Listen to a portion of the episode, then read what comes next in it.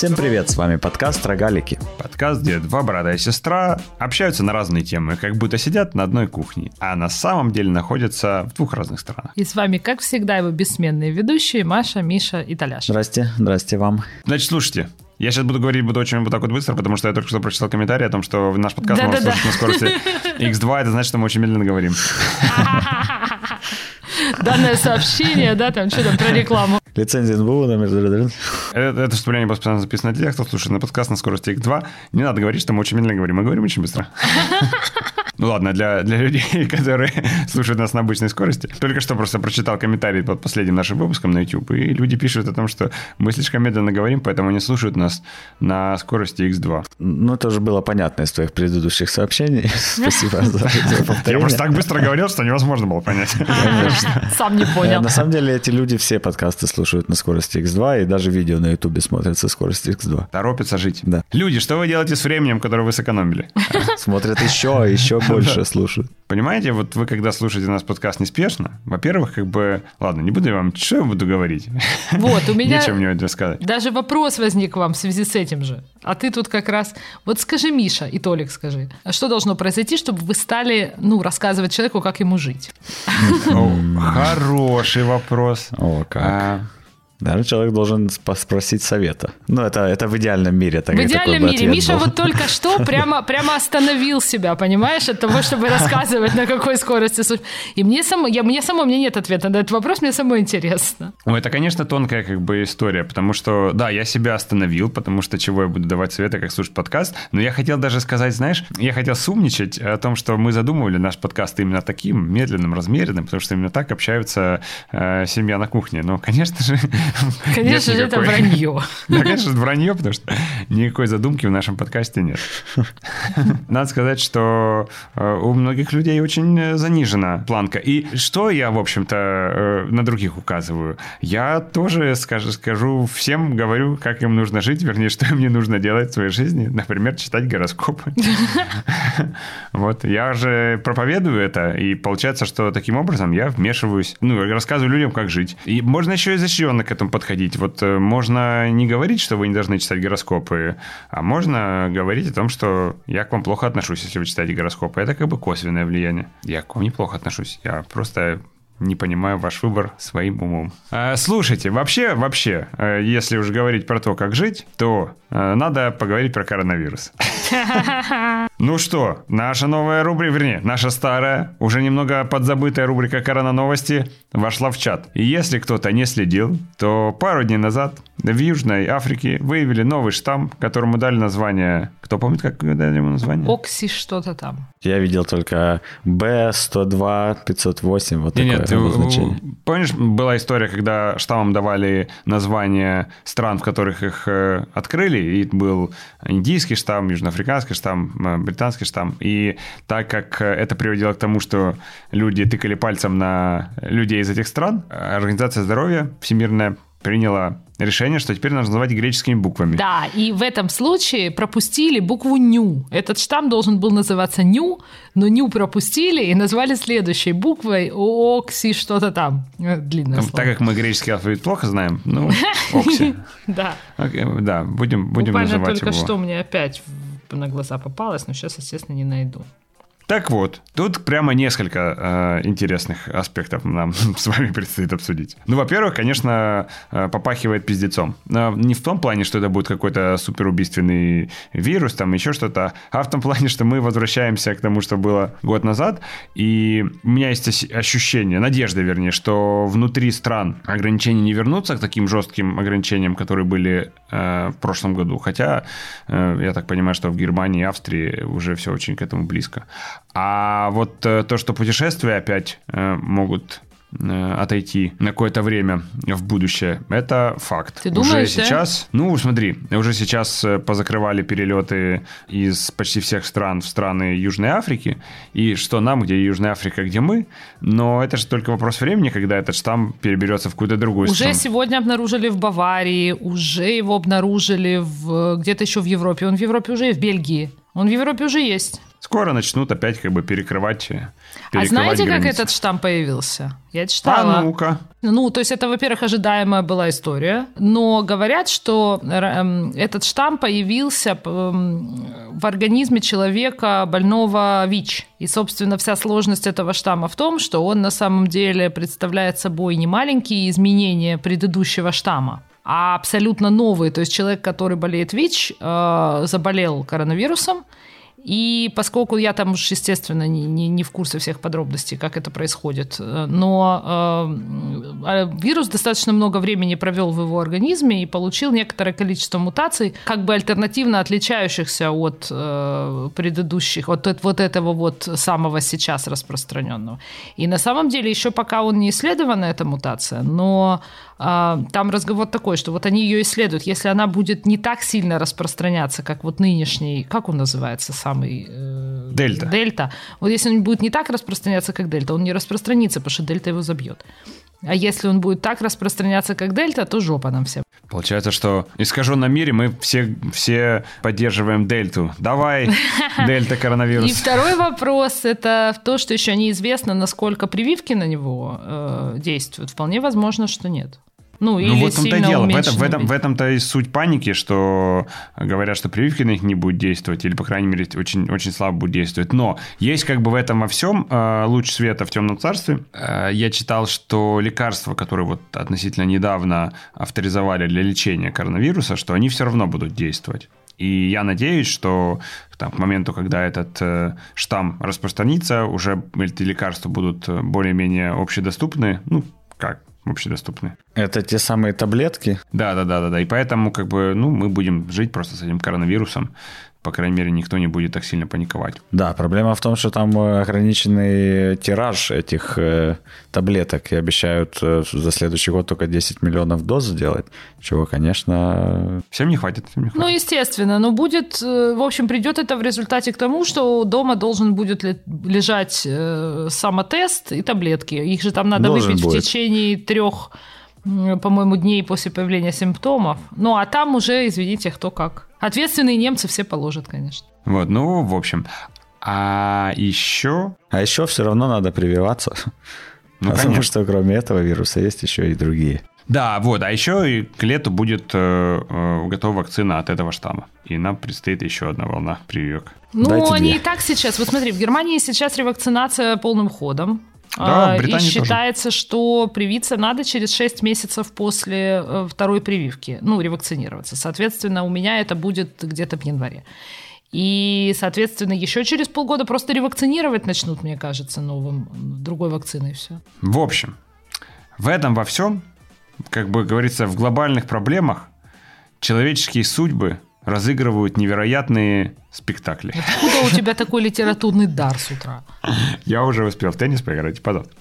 А, так вот. Так это теннис все или бы ничего, завтрак с тобой сделал? Все бы ничего, все бы ничего во всей этой истории. И она бы была очень сильно для меня абстрактная, но а, у меня в, в Лондоне есть коллега Саймон, который сам южноафриканец. И он а, уже больше двух лет не был у себя дома, и он э, в начале этого года сделал себе резолюцию о том, что он будет участвовать в какой-то невероятно тяжелой гонке на велосипеде в Южной Африке в декабре 2021 года, то есть через неделю. Значит, это гонка на 1100 километров по пересеченной местности. Ты должен за 5 дней проехать это расстояние. Он готовился к ней, э, скинул 20 килограмм, пробежал несколько марафонов и один ультрамарафон в Британии, участвовал в какой-то гонке на велосипеде, и вот, наконец-то, неделю назад, тогда таран-тан-тан, улетел был... в Южную Африку. А, улетел? Черт. Да. Улетел в Южную Африку буквально за пару дней до И не может вот вернуться этого назад. И не может вернуться назад. Жопа. Вот. И он мне звонил в, в панике и говорил, что же мне делать, что же мне делать. А я ему говорю, Саймон, ну перестань. Ну, во-первых, у тебя, а, ты в Южной Африке, у тебя там родственники, ты там тепло, ты живешь как бы там в доме. Часовой пояс это тот же. Ну, сиди себе там, работай и не знай горя. Он говорит, нет, не могу, у меня невеста осталась, значит, в Лондоне, надо к ней. Я говорю, ну хорошо, ты же любишь приключения. Возьми старую Toyota Sequoia, проедь через всю Возьми Африку на машине. Через всю Африку на машине, до улети из Марокко. Египта, да, или из Марокко. А там уже, значит, э, паром, и буквально два локтя по карте, и ты дома. Вот, он не вдохновился. Я говорю, ну или если что, возьми лодку с парусом по западному побережью Африки, вдоль западного побережья, поднимись.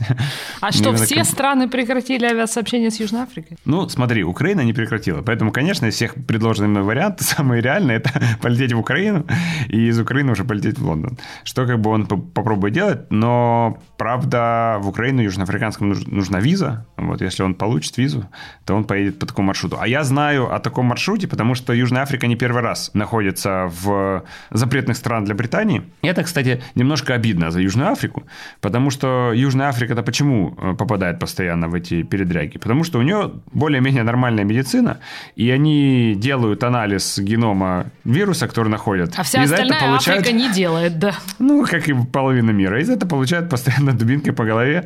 Типа, не будете вы теперь никуда летать, раз вы такие умные. По-хорошему они страдают, потому что у них в названии есть слово Африка. Вполне возможно. И в географическом местоположении тоже. Кстати, вот я пока изучал эту тему, может ли Саймон проехать на Toyota Sequoia из Южной Африки в, э, до, до Марокко. Как вы думаете, у Южная Африка по площади больше Украины или меньше Украины? Южная Африка Да, страна. Я Ну, в думаю, смысле, больше. Часть континента. меньше. Вот. В два раза больше. В два, два раза больше? больше. Представляете? Я бы никогда до этого не сказал. А теперь вот знаю. Потому что от одного города в другой там оказалось 2000 километров. Я прямо удивлен размером и поражен размером Южной Африки. И наши э, слушатели теперь тоже могут удивиться вместе со мной сказать. Ты был там? Ты не был там. Нет, я не был. Я должен был лететь, между прочим, в конце ноября по приглашению Саймона э, на сафари в, туда, в Южную Африку. Ну вот. Ну вот закончится вся эта коронавирусная фигня в Южную Африку. Надо бы съездить, мне кажется. Да. Да. А еще Йоханнесбург, Йоханнесбург, не на побережье. Век живи, как говорится, век учись. У нас э, сотрудница тоже несколько лет планировала поездку туда, и вот сейчас э, поедет. То А есть ты она скажи не мне, вот, отменила, она э, поедет. там говорят опасно. Это опасно по, по европейским меркам, которым везде опасно, или по нашим меркам там тоже опасно? Я там не был, я не знаю. Спроси у Саймона. Ну, А что такое по нашим меркам и по европейским?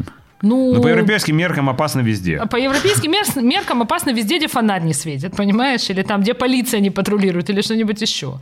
А по нашим меркам ты же можешь вечером по улице домой пройти, да? А. Ну, Ты имеешь в виду этот, бандитизм? преступность, бандитизм, да. ну, вот слушай, ты всё. знаешь, я так понимаю, там зависит очень сильно от района. Я слышал э, в свое время, м, я был на конференции визы в Абу-Даби, и это была конференция как раз для региона африканского. Конечно, поэтому ты там и был. Что ты там забыл? Ну, слушай, я человек простой. Меня Зовут позвали, еду. я приехал, да. Это, в конце концов, это было в Абу-Даби, в э, гостинице, которая находится на трассе Формулы-1. Чего бы не Я поехать понял, туда. да, теперь понятно. Теперь понятно? И когда бы я еще был в Абу-Даби. Но не суть. У них в, в Йоханнесбурге офис региональной визы, и все африканские, как бы, другие офисы, все мечтают переехать в Йоханнесбург, потому что это называют, там, африканской Швейцарией. Кусочек, видимо, какой-то район Йоханнесбурга или что-то в таком духе. Ну, то есть в Йоханнесбурге говорят очень хорошо. Вот. Это все, что я знаю про э, Южную Африку. Но там еще есть какая-то штука, что там же белым опаснее, чем черным, там наоборот. Саймон Белый. Вот, короче, раз э, заканчивается возможность путешествовать, или на носу такая как бы перспектива, то я к моменту, когда выйдет этот подкаст, буду находиться в Барселоне, чтобы как бы сбить оскомину. Ты только вернулся из Стокгольма. Какая скомина? Ну, будущую оскомину, знаешь? Чтобы, чтобы не говорить, я уже полгода нигде не был. А говорит, я пять месяцев нигде не был. Да. Так, я отказываюсь принимать как бы закрытие границы и невозможность путешествия. И так как я уже опытный путешественник в коро- коронавирусные времена, могу вам со всей ответственностью сказать, что почти все ограничения можно облететь. Это просто вопрос э, времени и денег. И, но Британия, мать ее за ногу, вчера я прочитал, вводит снова обязательную эм, изоляцию Блин. до получения негативного ПЦР-теста. Я была Ну, подумывала бы. на Новый год в Лондон слетать, но, видимо, нет. А у тебя виза есть, что ли? Ну нет, мне надо визу получать, кроме прочего. Ну, ну еще и это. Так э, ты на Новый год не успеешь, визу делают три недели. До Нового года еще больше, чем три недели. Четыре. Ну, значит, не успею. Хотите теоретическую дискуссию? То есть мою ты отказался поддержать. Давай а, твою. Подожди, а твоя, а твоя какая? Я спросила Я тебя, пропустил. что должно быть, чтобы ты начал учить человека жизни. А, я тебе скажу, человек должен просто очень неправильно жить. Потому что, ну, как бы, надо же исправлять. Ну, хорошо, ладно, есть несколько, наверное, ситуаций, в которых я не удержусь и буду учить человека жизни. Для этого должно быть несколько факторов. Первое, мне человек должен быть не безразличен. Второе, человек, по моему мнению, должен находиться в очень тяжелой ситуации, из которой он сам не видит выхода. Или своими действиями он показывает, что он э, не видит выхода. И мне кажется, что э, я бы мог ему помочь. Вот в такой ситуации э, я буду учить человека жизни. А если человек думает при этом, что у него все нормально, а со стороны как бы кажется, что он в тяжелой ситуации и не видит выхода. Все равно буду учить его жизни. Но просто вопрос в том, как долго я буду это делать. У меня очень мало терпения на... И потом, э, очень же э, разм- размывчатая э, граница о том, что такое учить жизни, а что такое просто дать совет. Или дать совет – это тоже учить жизни. Не, ну дать совет это такое дело. Спросили, дал, и потом совет это... А учить жизни это вот это. Неправильно ты живешь. Неправильно ты, дядя Федор. Тяжело себе э, представить, чтобы я кому-то что говорил прямо вот так, что ты что делаешь неправильно. Я в, в силу какой-то, не знаю, своего, что ли, воспитания, э, но я бы сказал всегда, мне кажется, вначале. Я сказал, мне кажется, ты бы мог поступить вот здесь получше. Или, а я бы сделал вот так. Или жить бы ты бы мог получше.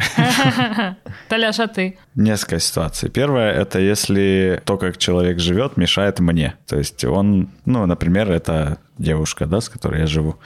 А Она как-то живет так, что меня это напрягает. Я ей скажу, вот ты неправильно живешь, вот так живи, и всем будет хорошо. Какой пиздец. Наша рука лицо. А что, Миша? Ничего, Почему ничего. у тебя такая реакция? Если мне дискомфортно, почему я не должен об этом говорить? Потому что ты должен говорить про свой дискомфорт, и, может быть, ты неправильно живешь и при- приводишь себя в состояние дискомфорта, а не человек, с которым ты живешь. Конечно, это будет в контексте моего дискомфорта. Кроме Это того, сродни- обязательно добавлять, мне кажется. Да, это сродни, сродни того, что Мишиного мне кажется. Просто это будет в контексте моего дискомфорта. А второе – это когда человек делает что-то очень неоптимальное, и я не могу сдержаться, чтобы не сказать, так вот тут э, вот так лучше, а тут вот так, и, и как бы и время сэкономишь, и нервы. Ну, условно. Ну да, вот представляешь, представляешь, есть люди, которые в Excel, когда им нужно просуммировать колонку, они каждую ячейку делают плюс ячейка, плюс ячейка, плюс ячейка. И ты хочешь подойти им и сказать, черт подери, во- вот же формула, она простая.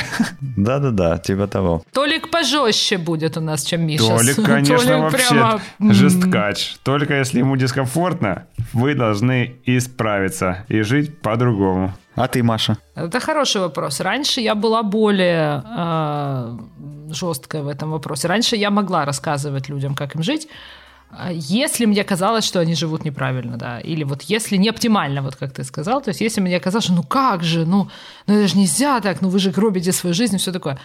А последнее время м-м, вообще, мне кажется. Ну, то есть я, конечно, это делаю вот э, ситуативно. Я могу что-нибудь ляпнуть, ну, потому что я же уверена, я же просто уверена, что надо делать А, а не Б, там, например. Ну как? Но я очень быстро заткнусь, честно говоря. То есть в последнее время я стала очень... У меня появилось ощущение, что э, люди уже настолько живут каждый так, как может. Ну, вот максимально. На самом деле каждый человек э, делает максимально для того, чтобы жить хорошо. Ну, насколько он, в принципе, может, и там э, насколько ему позволяют его условия, его понимание, что такое хорошо, его там какие-то представления, все такое. И в этом смысле мне стало э, сложнее, ну вот когда я так к этому отношусь, э, то есть я понимаю, что человек же себе не враг, в общем, на самом деле, делает все, что может, и, и мало моего, моей возможности повлиять на это. То есть, Слушайте, ну вы говорите о каких-то э, глобальных вещах, мне кажется. ну, вернее не о мы- гороскопах, мы можем Миш, не о гороскопах, да. Да? Вот я бы, если бы мог, я прямо вот буду человеку капать на мозг про гороскоп, пока он не перестанет со мной общаться. Потому что- это как бы и то, и то на решение моей проблемы. Ты Ну, видишь, выбрал у тебя тоже сводится цель. к решению твоей, твоей Да проблемы. ну ладно, ну ты же знаешь. Короче, я подступаю, как мне кажется, во многом из альтруистических убеждений. Я как бы на самом деле даже вот это я сейчас для подкаста, для красного словца-то э, поливаю все гороскопы грязью. А есть же те, которые действительно работают. Ну, там, натальные карты, вот это все. Я недавно прочитал о том, что вера в гороскопы очень сильно связана с нарциссизмом. Я не помню, может быть, даже рассказывал. Да быть такого не может. Да, да, да, да, да. Потому что из, по двум причинам. То есть э, люди, которые верят э, э, гороскопу, у них гораздо более... э, они более нарциссичны, чем, чем те, которые не верят. А, потому что, а, ты веришь, что все вокруг, э, э, вокруг тебя, то есть это очень эгоцентричный взгляд на, на мир вокруг себя, ну, то есть что даже звезды влияют на твою э, судьбу, а, и все как-то с тобой связано. А второе, что часто гороскопы, они комплементарны. То есть редко, когда в гороскопах, всех этих штуках пишут действительно плохие вещи. В основном там написано, они написаны таким образом, что они тебя как бы хвалят и говорят о тебе хорошо. И это тоже как бы людям, которые э, хотят это слышать, приятно, потому что это Опять-таки, звезды сказали. Слушай, где ты находишь эти новости? Они ко мне липнут просто, ты не понимаешь. Просто, понимаешь, Мишин телефон так часто слышит слово гороскоп, что ему подкидывают как бы кучу всякой информации, видимо. Я себе вот так рационально не представляю ситуацию, когда я кого-то бы учил жизни за то, что мне дискомфортно, вот как э, Толик э, говорит.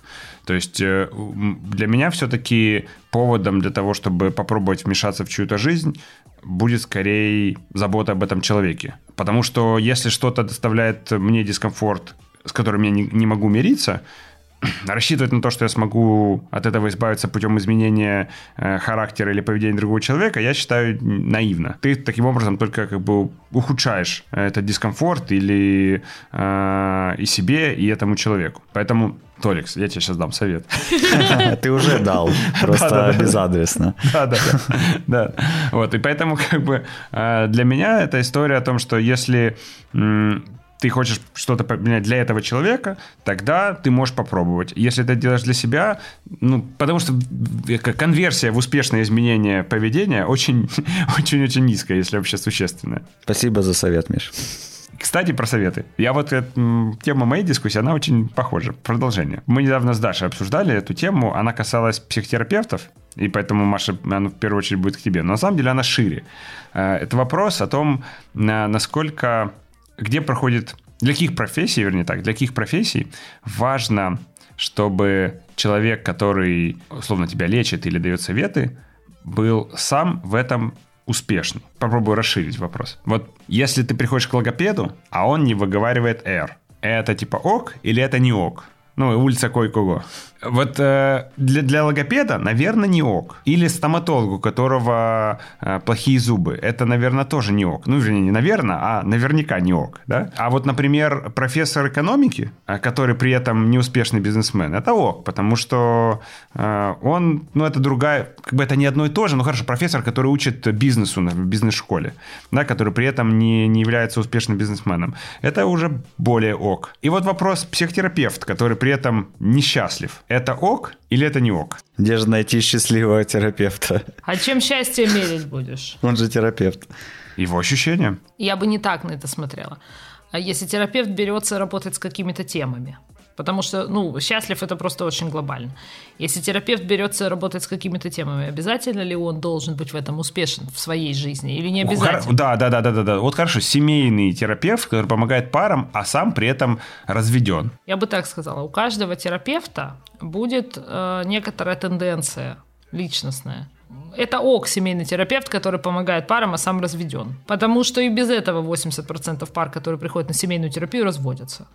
И Ну, которые то не есть- приходят тоже. Ну, то есть, э, семейная терапия достаточно часто это скорее помощь э, в том, чтобы цивилизованно разойтись. Ну, смотря на какой стадии пара туда приходит, но иногда пара приходит уже на той стадии, что починить нельзя. И семейная пара это, семейная терапия это часто по- помощь паре э, цивилизованно разойтись, а не починить отношения. Ну, не всегда, конечно, но часто. Вот, потому что, ну, особенно если есть дети. Потому что может оказаться не, ну, как бы противоречия, которые вскрываются в процессе терапии, могут оказаться на самом деле, ну, как бы нерешаемыми. Ну вот хирург, который режет людей, например, э, он сам должен был себя резать для этого или, ну, его должен резать для этого кто-то? То есть явно же нет. Ну, нет, хирург, который режет людей, ну, это странно. Ну, это как человек, который э, делает, э, не знаю, там, гипс накладывать, не должен себе был ногу ломать. Я... Ну вот, психотерапевт, который работает, например, с умирающими. Или психотерапевт, который работает с э, тяжелыми там, личностными или расстройствами, или расстройствами пищевого поведения, должен был это пройти или нет? Тоже вроде нет. А тогда где вот эта граница, э, какие темы уже психотерапевт точно должен сам решить? Ну вот где-то чтобы... есть, понимаешь? Ну вот где-то есть. Ну то есть смотри, где-то, где-то есть, я согласна. То есть ты с зубным врачом согласна с примером? Или с логопедом? Ну, с логопедом точно согласна. С зубным а врачом, с зубным ну, врачом? в общем, тоже. Или... Нет, ну подожди. Зубной врач, у которого плохой, плохие зубы, э, речь же не о том, что он плохой зубной врач, речь о том, что он невнимателен к себе, что он плохо следит за собой. А это разные проблемы. Так и логопед может невнимательно не быть Да, и логопед невнимательный к себе. И что дальше? Я, честно говоря, не очень знаю, как работают логопеды, но, э, насколько я понимаю, дети все-таки повторяют на слух. Поэтому для логопеда это действительно как бы плохо. Не, ну хорошо, это как, э, я не знаю, там, глухой учитель пения. Нет, я все-таки думаю, что вопрос не в невнимательности к себе, а как бы ты должен uh, practice what you preach. Ну, есть же эта поговорка «сапожник без сапог». Ну вот, сапожник без сапог. Это ок или не ок? Ну, он же может нормальный сапожник быть. Времени у него нет себе сапоги сделать. Все для но ну, людей, когда... все для людей. Вот, все для людей. Вот, вот теоретически ты, может быть, права, но, но все равно согласись, что подходит зубной врач, улыбается, у него кривые желтые зубы, и через один нет. Говорит, сейчас я вам вылечу все. Вообще не, не переживайте, не переживайте, выйдете, выйдете здоровым человеком. Сейчас только наркоз вколю, проснетесь, будет как у меня. Ну, слушай, психотерапия такая обширная область. Я бы обращала, ну, я всегда, собственно говоря, обращаю внимание на личностные качества э, на самом деле, потому что, э, ну, счастье же очень субъективно, и, и там умение справляться с проблемами это очень субъективно. Есть просто человек, э, который тебе более опытный, да, который тебе подходит личностно, и его способы, понимаешь, вот я одними способами справляюсь с проблемами, а мои клиенты другими способами справляются с проблемами. Не каждому из них, вот если у меня есть этот опыт, я хорошо там адаптировалась к чему-то, у меня хорошо, он же моим клиентам не подойдет. Ну, не всем. Есть те, которым подойдет. Они приходят, э, и им важно, чтобы у меня получалось, потому что это похожий на них как бы тип поведения, и они с удовольствием у меня этому просто научатся. А есть такие, которым это не подойдет в силу темперамента, в силу характера, в силу условий жизни и так далее, и так далее. Им нужно что-то другое, и здесь вообще все равно, как я живу. Ну, вообще все равно. То есть это вопрос того, как клиент живет и как я с этим обращаюсь. То есть будет э, зависеть. Ну, кстати, насчет преподавателей, которые не практикующие, а теоретики. Если выбирать между практикующим и теоретиком, то выбор очевиден. Соответственно, к теоретику идут исключительно из безвыходности или в университете. Я с тобой вообще не согласен. Дело в том, что у практиков, у них же очень ограниченный опыт. То есть в, не знаю, почти в любой сфере, а, ну давай возьмем, например, там, там бизнес или экономику. Очень много это вопрос случайности. И когда ты находишься внутри какого-то события, тебе тяжело оценить, э, насколько то, что у тебя что-то сработало, это является результатом этой работы или просто случайностью. Ты не видишь еще 10 таких же компаний или 10 таких же предпринимателей, которые делают все то же самое, вообще один в один, но с другим, с другим результатом. И только когда ты поднимаешься над этим, и ты на это смотришь как на объекты, и ты можешь проанализировать общий опыт и синтезировать что реально является фактором, который приводит к другому результату, а что является случаем, тогда вот ты, будучи теоретиком, можешь это сделать и можешь это передать. А практик говорит, там, ты, ты можешь найти практиков, которые будут тебе рассказывать совершенно противоположные вещи. Есть э, успешные бизнесмены, которые говорят, надо работать по 20 часов в день, без выходных, только ебашить, и тогда у тебя будет результат. А есть те, которые говорят, 4 часа в день надо работать, главное правильно делегировать и э, выбрать правильную стратегию. А будут там, ну, короче, практики не могут ну, подняться над, над своей историей. В первой части своего спича сейчас ты описал работу любого преподавателя. То есть если человек идет преподавать, будь он практик или теоретик, он должен делать эту работу, о которой ты сказал. Но mm-hmm. у него есть параллельный опыт внедрения того, о чем он говорит. Толик, но это же две разные э, деятельности теоретическое и практическое. И один и тот же человек достаточно редко способен объединить их, и еще и преподавательская, которая третья деятельность, объединить их. То есть для того, чтобы делать одну из них хорошо, ей надо на самом деле посвящать 80% времени. Ну, то есть либо ты посвящаешь 80% времени теории, либо ты посвящаешь 80% времени практике, и тогда у тебя что-то одно хромает. Но, между прочим, Миша, вот э, к вопросу о психотерапии, это точно так же. Э, то есть э, вот должен ли быть психотерапевт сам счастливым? Если психотерапевт сам счастливый опирается только на свой опыт, то это вот то, то, о чем ты говорил. Это совершенно будет другой кейс. Теория э, и методика все-таки имеют большое значение. Я согласен. Но вот в случае с психотерапией, психотерапевт, который изучил всю теорию. И смотри, стремление к богатству, оно может чем-то э, заменяться. И, условно, человек, который пошел, выбрал стезю э, теоретической экономики, а не э, пошел в бизнес, он себе это объясняет, не знаю, э, возможностью заниматься научными открытиями или еще чем-то. Человек, который несчастлив, объяснить себе, почему несчастье это хорошо, ну, наверное, такие есть, но мне кажется, что это девиация. Миша, и точно такие не это... должны лишить других. Счастье других это людей. странная конструкция. Что такое счастье, объясни мне? Вот что значит человек несчастлив? Он должен быть счастлив, э, как тибетский йог, 24, 24 на 7. Он должен быть счастлив по утрам по 2 часа. Что такое счастлив? Ну, как минимум, да, по утрам по 2 часа. Так, я правильно понял, что у нас сейчас терапевт говорит, что счастья нет? Ну, одна моя коллега говорит, как мы все знаем, счастье бывает острым и хроническим. Вот это пошли сейчас какие-то психотерапевтические Я не понимаю концепции счастья. Ну, субъективно я могу сказать, счастлива я или нет. В какой-то период своей жизни я счастлива, в какой-то период своей жизни я менее счастлива, в какой-то совсем несчастлива, в зависимости от событий, которые происходят в моей жизни.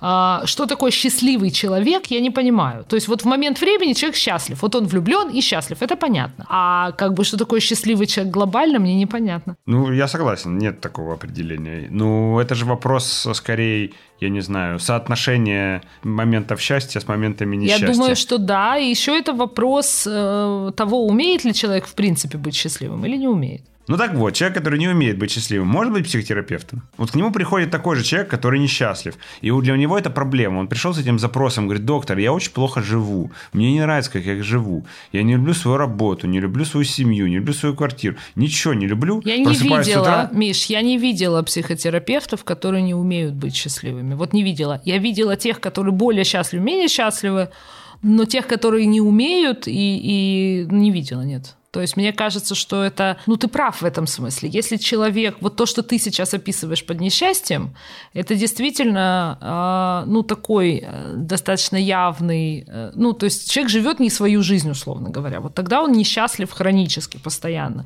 Нелюбимая работа, нелюбимой семьей и так далее, и так далее. А, вот я не видела психотерапевтов, э, работающих уже, которые были бы настолько... Нет. Другой вопрос, что счастье — это все таки все равно периоды, и рутина — это периоды, и неправильные решения, и какие-то кризисы, все это существует. Но в целом мне кажется, что психотерапия уровень счастья повышает. И, соответственно, э, люди, которые занимаются этим все время, в целом, ну, качество их жизни лучше. Вот так я думаю. Ну и, соответственно, те, кто работает. Не видела я психотерапевта, который... Э, ситуативно, да, например, психотерапевты тоже разводятся. И, и там, находясь в процессе развода, человек там в кризисе, это не значит, что он несчастлив, но с трудностями определенными, да. Или еще какие-то. Ну. По идее, в эту профессию, в принципе, приходят люди более эмпатичные, чувствующие, изначально более широким эмоциональным эмоциональным спектром, чем в среднем по больнице. Ну, за редким исключением, да. По крайней мере, остаются и доучиваются до конца точно. А вот, кстати, скажи, мне тоже интересно, эмпатия это обязательно в профессии психотерапевта или она, наоборот, мешает? Обязательно, конечно. А эмпатия не может мешать, потому что эмпатия, в отличие от тотального слияния, это э, как раз способность понимать другого человека, но при этом, ну, как будто бы, знаешь, ты одновременно чувствуешь, как будто бы ты можешь себе представить себя на его месте, и при этом достаточно хорошо понимаешь, что это не он. Ну, что, что ну, вы вот разные. хирург, для хирурга эмпатия, наверное, Лишняя. скорее плохо, чем, да, чем хорошо. И доктор Хаус тому подтверждение. Конечно.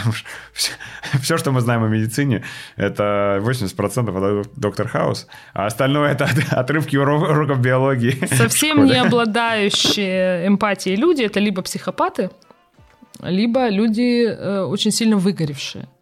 Врачи на самом деле очень эмпатичные люди. Просто врачи на самом деле очень сильно выгорают. И э, вообще врачи и учителя это самые-самые-самые подверженные выгоранию профессии, эмоциональному выгоранию, профессиональному выгоранию.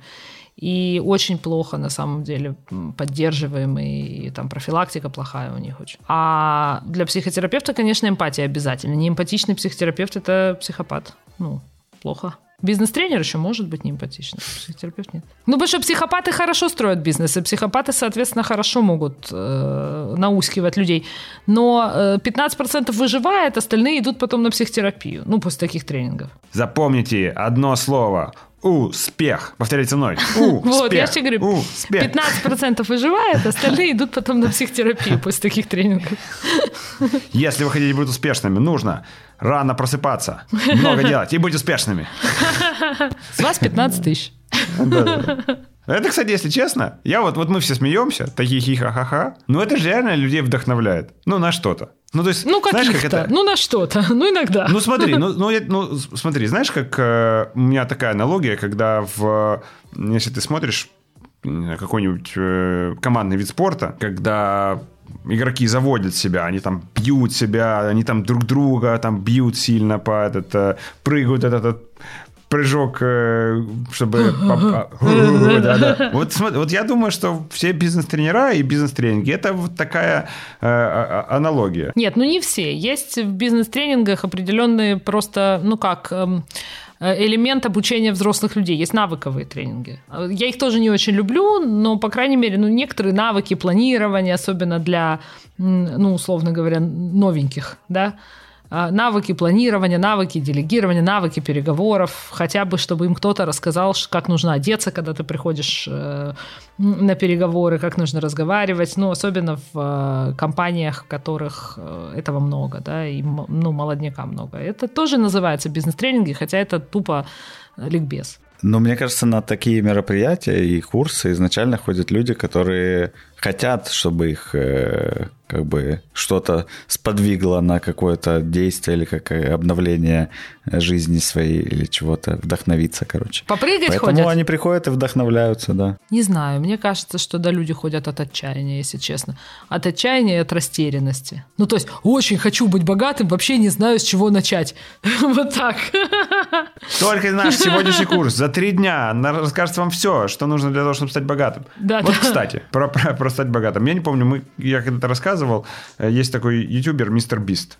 Не. Э, значит, Рассказывал, э, рассказывал. Рассказывал? А Маша уже забыла, а не то, что Давай, рассказывай еще раз. Я вообще, кстати, думаю, что такое количество сейчас подкастов и информации, что мы можем, в принципе, говорить на одну и ту же тему, ну, и, в принципе, ротировать их раз в месяц. И, в общем-то, никто даже и замечать не будет. Даже мы. Даже мы.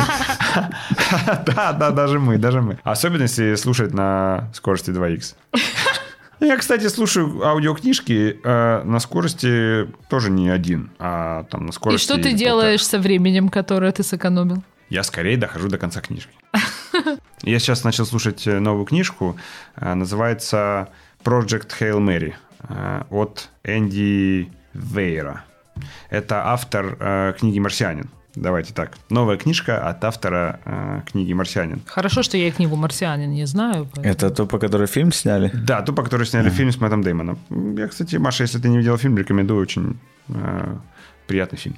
И книжка, наверное, интересная. Ну, я эту книжку, смотри, знаешь, почему я с легкой душой могу ее рекомендовать, а, кроме того, что я невероятно ей увлечен? Потому что я ее прочитал в рекомендациях Билла Гейтса топ-5 книг этого года, поэтому, в общем-то, это сей- сейф, сейф выбор для э, рекомендаций. Так вот, я ее слушаю в формате аудиокнижки, и она так меня захватила, что я вчера поехал на шиномонтаж менять резину, И оказалось, что мне надо ехать через полгорода. Я вначале расстроился, потом, ну ладно, буду книгу слушать.